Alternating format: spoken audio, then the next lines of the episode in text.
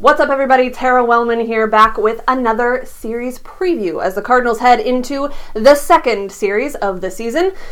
Coming out of New York, they probably are pretty disappointed with the way a number of things went opening weekend. But the beauty of baseball is that it keeps right on rolling, and this time they're rolling right into Milwaukee for the Brewers' home opener. And it's also the first look we'll get at these two NL Central rivals. Now, the Brewers are coming off of a season that was, in many ways, more successful than most people expected. And yet, they're not satisfied because they did fall just shy of making it to the postseason. So, with their eyes on that prize, they made some key offseason additions. But there are still some questions to be answered, and to attempt to answer them, I'm happy to bring to Birdseeds Kyle Lobner, who writes about the Brewers at Frosty Mug and is also a Midwest League baseball connoisseur, which you know is near and dear to my heart. So, everyone, please welcome Kyle Lobner.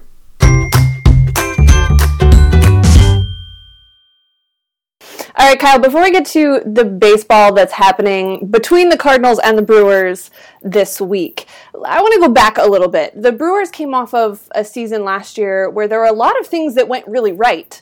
Um, sure. Kind of fell short of the ultimate goal of making the postseason. But what did you take right. away from that run last season and how they came into the 2018 season? Well, I think there's a lot to take away that was positive from a year ago. This is not a Brewer team that was expected to be a contender last year. This is not a Brewer team that was expected to be even approaching 500 a year ago. Um, and they did, as you mentioned, have a year where a lot of things went right. Um, they got a huge year from Travis Shaw um, who was a guy that I don't think they were expecting that much from. Um, they got huge steps forward from their pitching staff. Um, Derek Johnson, their pitching coach, I think is credited with getting a lot out of guys like Chase Anderson and Zach Davies. Um, Chase Anderson came an injury away from not making the opening day roster last year. Went on to have such a great season. He's the Brewers' opening day starter this year. So I think you know the Brewers had a lot go right um, coming into last year, and now they have something to prove to show that this was an adjustment and not necessarily just kind of a blip on the radar. And that's sort of been the process for the Brewers the last couple of years, really trying to put themselves back in the NL Central race.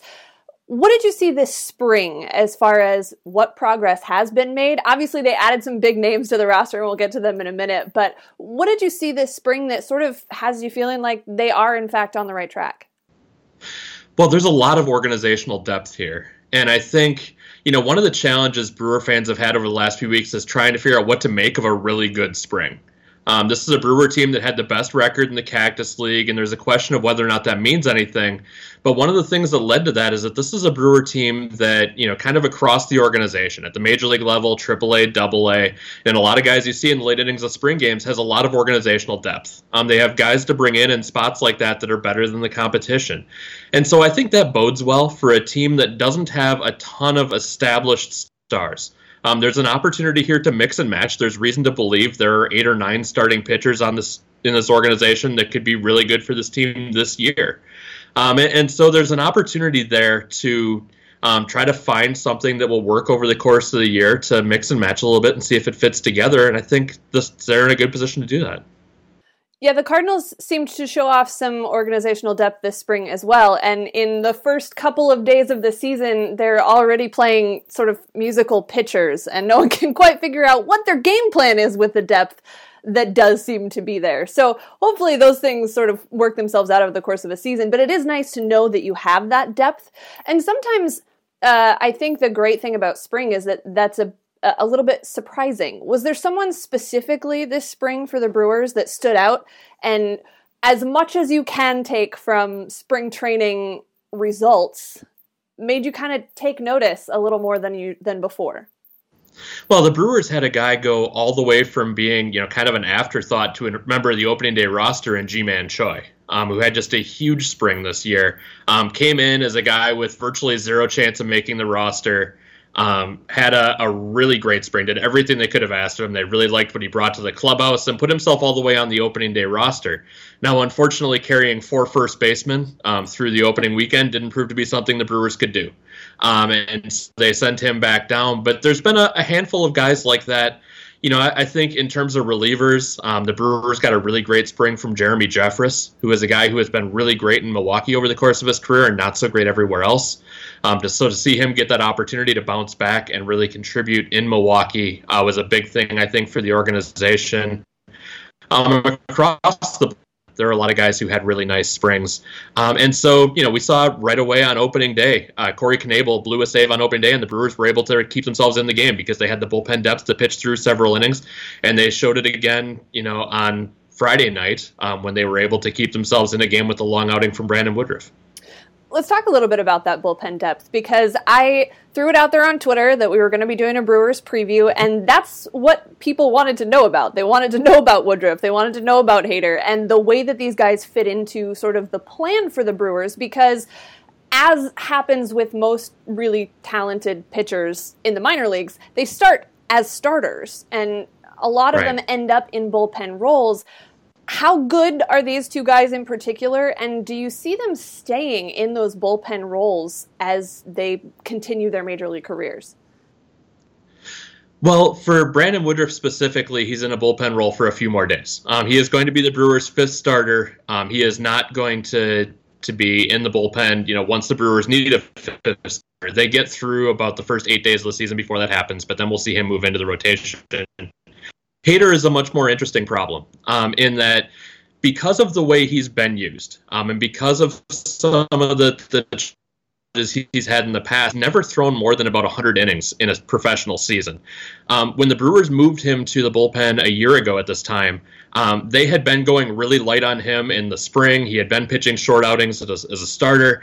Then they moved him to the bullpen. He threw about 90 innings last year. And so there's a an interesting question here about whether or not he could be a really great starting pitcher. And I think there's a strong chance that he could.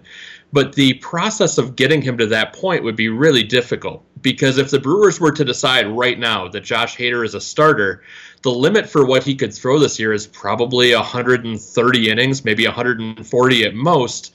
Um, and for a Brewer team that's hoping to contend, having a starter that you have to shut in mid-August probably wouldn't be a good thing.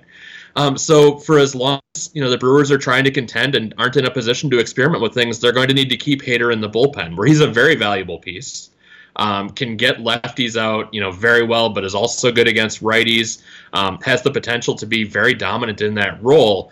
Um, but yeah, there's a little bit more on the table, and because the Brewers decided to go for it a year ago and put him in the big league bullpen, they may have left it there kind of indefinitely. The Cardinals did basically the same thing with Carlos Martinez when he first came up, and he was an invaluable piece at the back end of their bullpen. And there was sort of that same conversation about, man, he's actually really good in this role. What can right. we do to continue to utilize that strength, but well, he still really should project as a starting pitcher. So that's a that's a tough uh, sort of transition to make, I think, especially for a fan base that uh, that wants the best out of these pitchers, um, but maybe doesn't have the same long term plan in mind as uh, as a front office or as a, a managerial staff.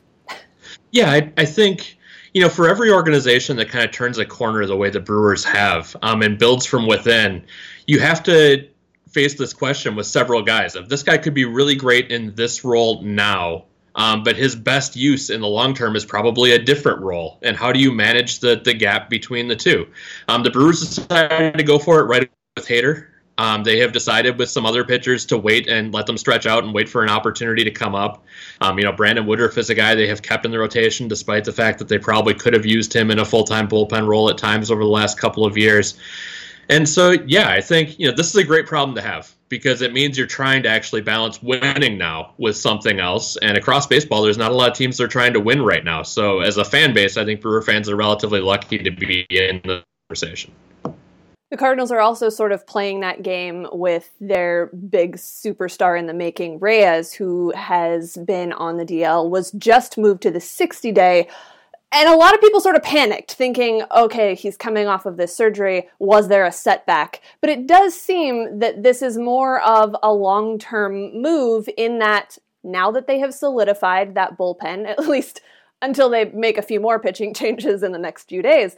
Uh, they have Holland to come in and be the closer. They have Leone, they have Lyons, they have a really solid core group of guys in the bullpen now. They aren't likely to need Reyes to come in and fill innings out of the bullpen, so they can just let him take his time, stretch out as a starter, and then use him down the stretch in theory if they're making a, a, run into the postseason. And again, it's that it's that same conversation where you see this tremendous value that he can bring to the table, but what do you want Alex Reyes to be? Do you want him to be the guy that comes in and turns into a bullpen piece, or do you want him to try to maximize that potential and be a one or a two starter for years to come? So the Cardinals also sort of trying to figure out the right way to play that game, and it seems that they've come to some sort of conclusion as far as Reyes is concerned, hoping to slot him into the starting rotation at some point.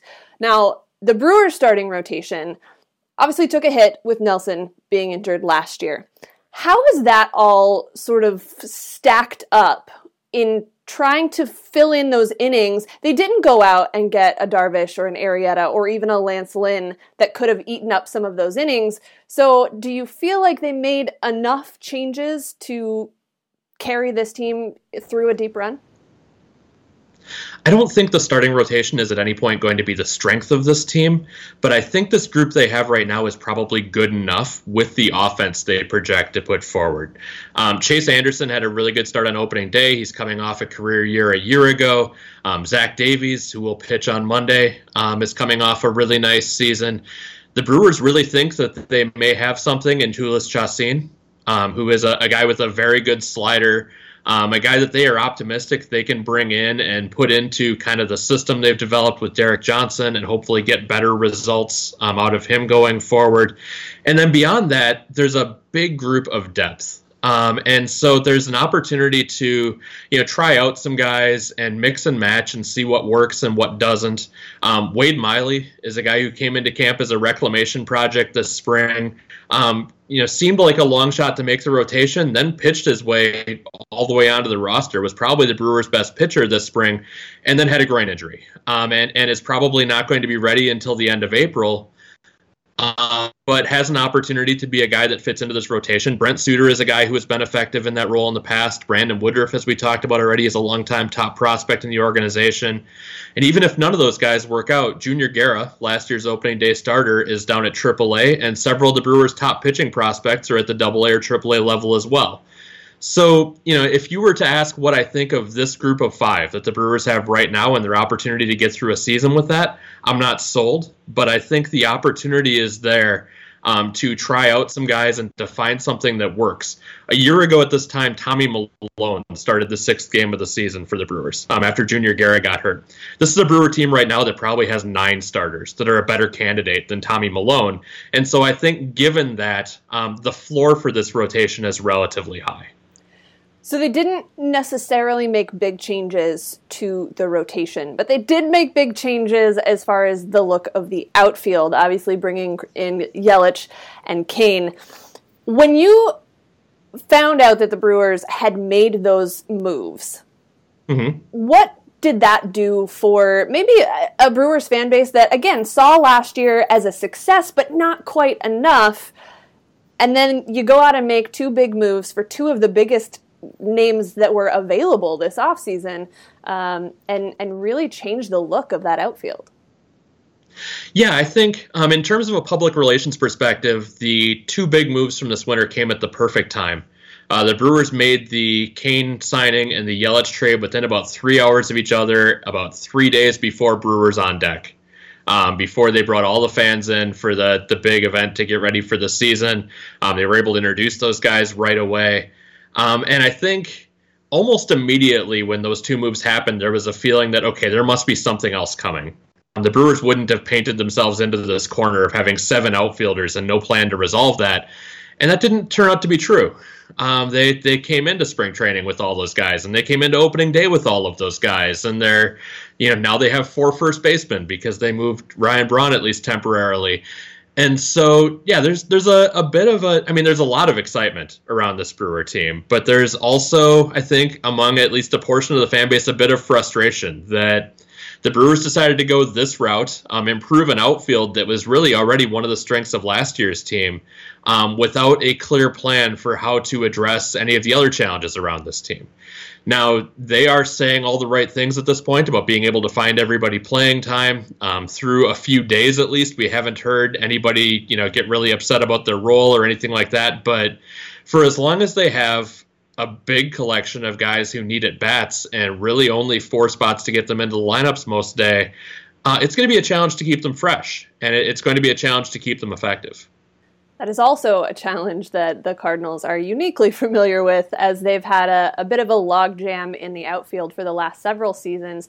Similarly, the last year of Matt Holliday's contract with the Cardinals, there was talk about him moving to first base to sort of free right. up one of those outfield positions it didn't really happen as much as they talked about it happening. But as far as the Brewers are concerned, they have, in fact, made a conscious effort to let Ryan Braun play at first base. We saw it on opening, opening day, we saw it opening weekend. Is Ryan Braun at first base a, a real solution to this outfield scenario? Um, in the short term, yes. And I think we've probably seen let me back up a step. I've been downplaying the possibility that Ryan Braun will be a full time first baseman for about three months now. Um, and so I'm going to continue to do that. I still think that we're not going to see Braun at first base as much as we saw him the season's first weekend. It happened that the Padres started back to back lefties on Thursday and Friday. Um, that's the scenario where you're going to see it. And so, you know, it, it happened a couple times right away but yeah, there's a very real challenge here because Domingo Santana is a bat that belongs in the lineup most days. Um, the Brewers spent an awful lot on Cain and Yelich, and so they're they're not going to um, take those guys out of the lineup any more often than they have to. And in the meantime, there's a real question about what they have with Eric Thames, who is a guy who had a really hot start to the year a year ago. Um, but did not um, maintain it through the end of the season. Um, came to camp ready to compete, and now is seeing his playing time diminish. And so, yeah, there's there's certainly an effort here to improve flexibility to try to make sure that they can get the best available nine in the lineup every day. Um, but there are going to be some pretty good hitters on the bench for this team every day, um, and it could be a challenge in terms of keeping these guys sharp and keeping them happy. You mentioned the offense that this team is capable of. Obviously, this sure. team hit a lot of home runs last year.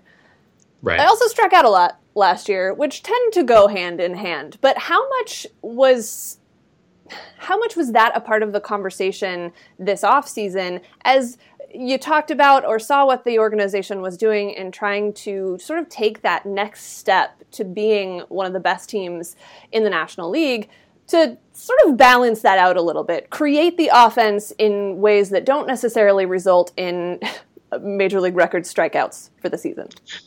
Yeah, I think it would be hard to pick out two players with a more different offensive game than Keon Broxton, who was the Brewers center fielder a year ago, and Lorenzo Cain, who projects to play out there most days now. Uh, Broxton was very all or nothing, especially last season. He hits the ball very hard when he makes contact. Um, he doesn't make contact a lot. Um, he was a, a 2020 guy for the Brewers last year, but he's not um, a guy that they were comfortable with in the middle of their lineup because of the, the, strikeout challenges, and his defense took a bit of a step back last year. And so when you bring in a guy like Cain, I think certainly, um, and when you lump Yelich into that conversation as well, you're t- talking about guys who are willing to take a walk. You're talking about guys who make good contact. Um, this is a Brewer team that was below average in on base percentage a year ago. Um, they were one of the best teams in baseball in on base percentage this spring.